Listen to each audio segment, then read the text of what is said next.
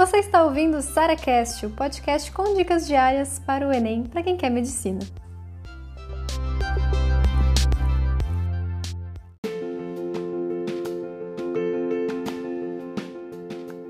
Qual é a melhor forma de corrigir questões, especialmente aquelas que você errou?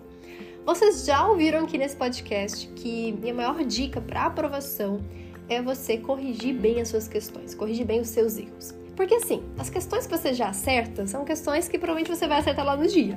E as questões que você erra, provavelmente são aquelas que vão te tirar a sua aprovação. Então, o grande segredo para você passar é simples assim, gente. É pegar essas questões que você está errando e corrigir e aprender. E se cair uma questão parecida, você vai acertar. Esse é o grande objetivo, esse é o segredo da aprovação. Mas beleza, como é que eu vou corrigir essa questão? Se você já é meu seguidor mais antigo, provavelmente você já conhece a técnica CDE. Técnica CDE, para quem está chegando agora, é uma técnica que eu faço durante a resolução das questões. Então vamos lá. Então, se eu estou fazendo uma questão agora, eu vou pensar: ah, beleza, vou marcar a alternativa A.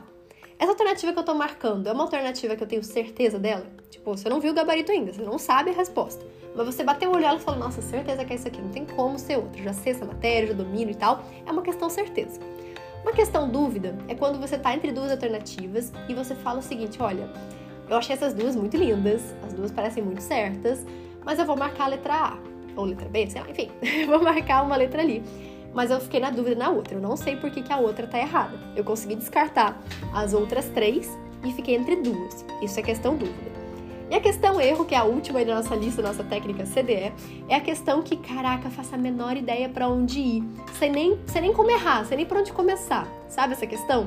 Então essa é uma questão erro, porque independentemente se você marcar e acertar, você errou, entendeu? Então é um erro, é um chute nesse caso. Então, a partir disso, o que, que a gente vai fazer? Como eu já sei quais questões eu tenho certeza, quais questões eu tenho dúvida e quais questões eu né, já sei que errei, são questões que depois, quando eu vou olhar o gabarito, eu vou olhar como é que essa questão é feita pela resolução, por exemplo, eu já vou sacar, hum, beleza, essas questões certezas que eu acertei, então assim, eu tinha certeza da questão e ela tá certa, pronto, você vai lá dar um check, comemorar, gritar, ficar feliz da vida, porque, né, são questões que a gente domina bastante. Então essas preciso corrigir, preciso assistir aula, preciso... não, as questões você acertou, né? Beleza. Aí outras coisas, por exemplo, questões certeza que eu errei. Geralmente você falta de atenção, tá? Geralmente é isso, é muito simples, porque você volta na questão e fala, nossa, verdade, né? Poxa. então, assim, não precisa também de muita resolução. Às vezes você olha o gabarito e você já saca. Nossa, não acredito que eu caí na pegadinha. Questões dúvida, nosso grande objetivo é entender por que, que a errada tá errada, tá? Porque assim, às vezes a gente olha, tá, beleza, independentemente se a gente acertou ou errou, tá? Questões dúvida, a gente vai olhar por que, que a gente ficou na dúvida entre duas alternativas e por que, que a errada está errada. Esse é o grande objetivo. Porque, assim, às vezes é só uma questão de interpretação, às vezes é um conceito que falta, especialmente nas questões mais teóricas, assim, de natureza, tem muito. E a partir disso, você vai começar a perceber: nossa, é essa palavrinha aqui que desclassificaria essa, essa alternativa. Nossa, é assim que eu tenho que interpretar. Então você vai aprendendo também como você resolve uma questão que você está em dúvida entre duas alternativas. E por fim, nossa querida questão erro, essa não tem jeito, essa você precisa voltar para teoria. E aí pode ser que tipo de teoria, sabe? Eu gosto, primeira coisa, olha a resolução da questão, olha um comentário da questão, muitas vezes ele já te ajuda pra caramba. E você vai progredindo.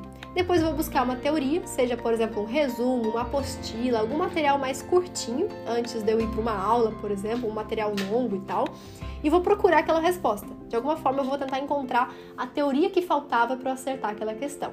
E em último caso, às vezes é necessário, mas eu tento deixar em último caso, é assistir aula daquela matéria. Nos casos, por exemplo, que, nossa, eu nunca vi essa matéria na vida, eu sempre erro quando cai, então pode ser que a aula vai me beneficiar sim.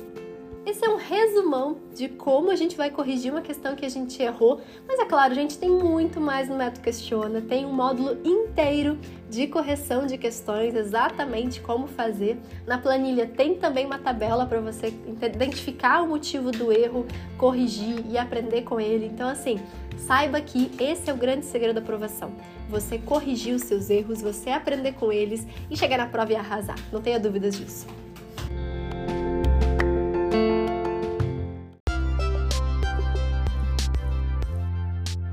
Você ouviu mais um SaraCast, o podcast com dicas diárias para o Enem.